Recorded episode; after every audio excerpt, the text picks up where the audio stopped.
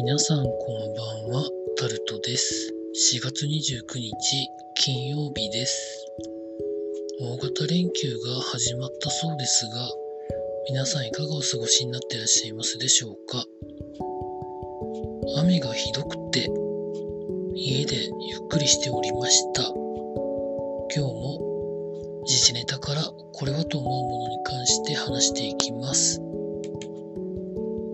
円安が加速してというところで、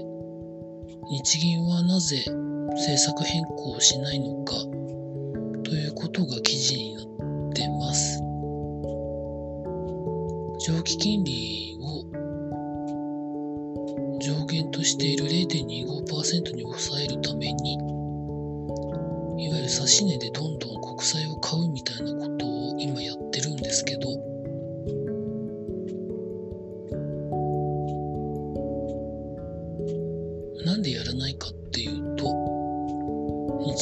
現在の物価上昇は賃金上昇を伴わない伴わない一時的なものだと思っている。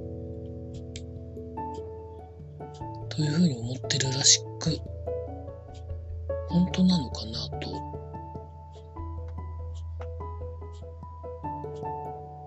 まずそこが、いわゆる一般の家計ベースのところと考えると、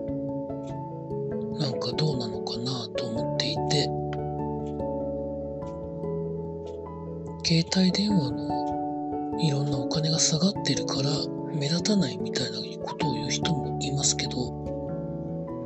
物価上昇自体は2%をもうクリアしてるんじゃないかっていう人もいたりしてますよね。第2には、現在の日本経済はコロナ前のレベルに回復しておらず、依然として需給ギャップが存在しているということなんですけど、需給ギャップが存在しているっていうのはまあそうだとは思うんですけど、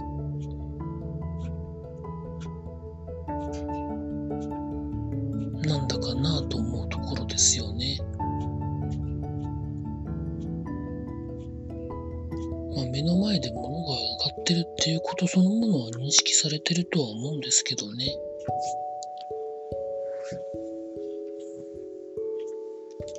生産性が上がらないから従業員に対する給与が上げられないみたいなことを言ってますけど生産性向上っていうのはそれは一般の従業員が主にやっていくことなのかっていうと今の日本の経済の元凶元凶になってるの経営者の能力だと思ってるんですけどね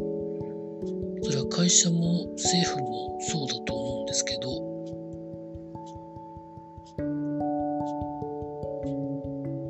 教育レベルがそんなに下がってるわけでもなく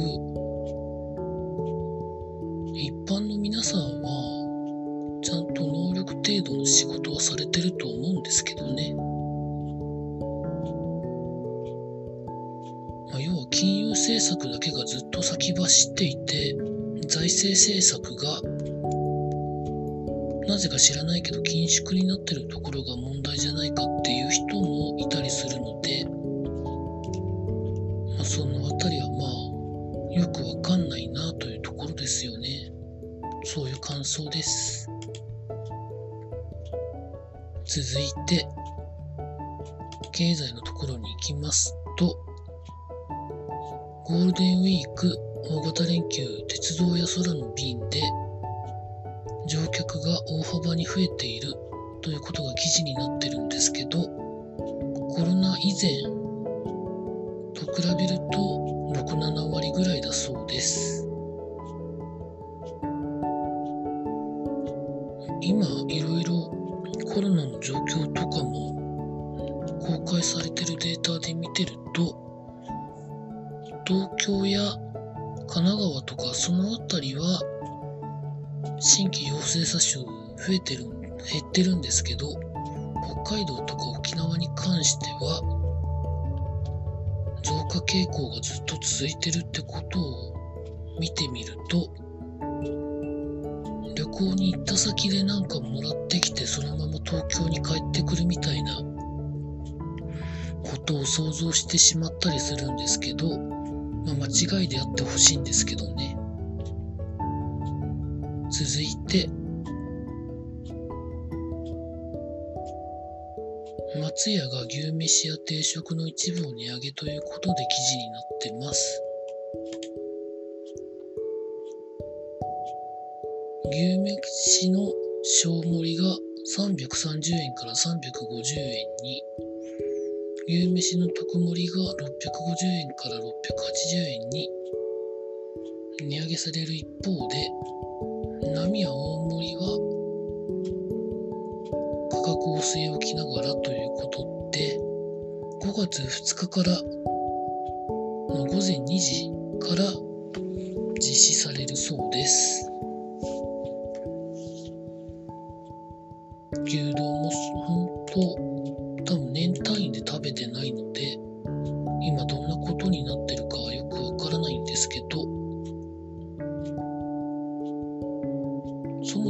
もそも外食を本当コロナ以降してないんですよね私、ま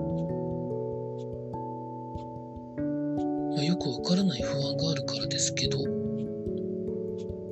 でもそろそろ行ってもいいのかなとは思っております。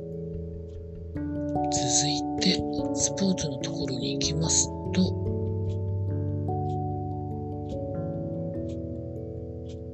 エンゼルスの大谷翔平選手が今季初の完全休養をしたということが記事になってます。まあ、本人は多分出たいと言ってるとは思うんですけど、監督の権限で多分休みになったんでしょうね。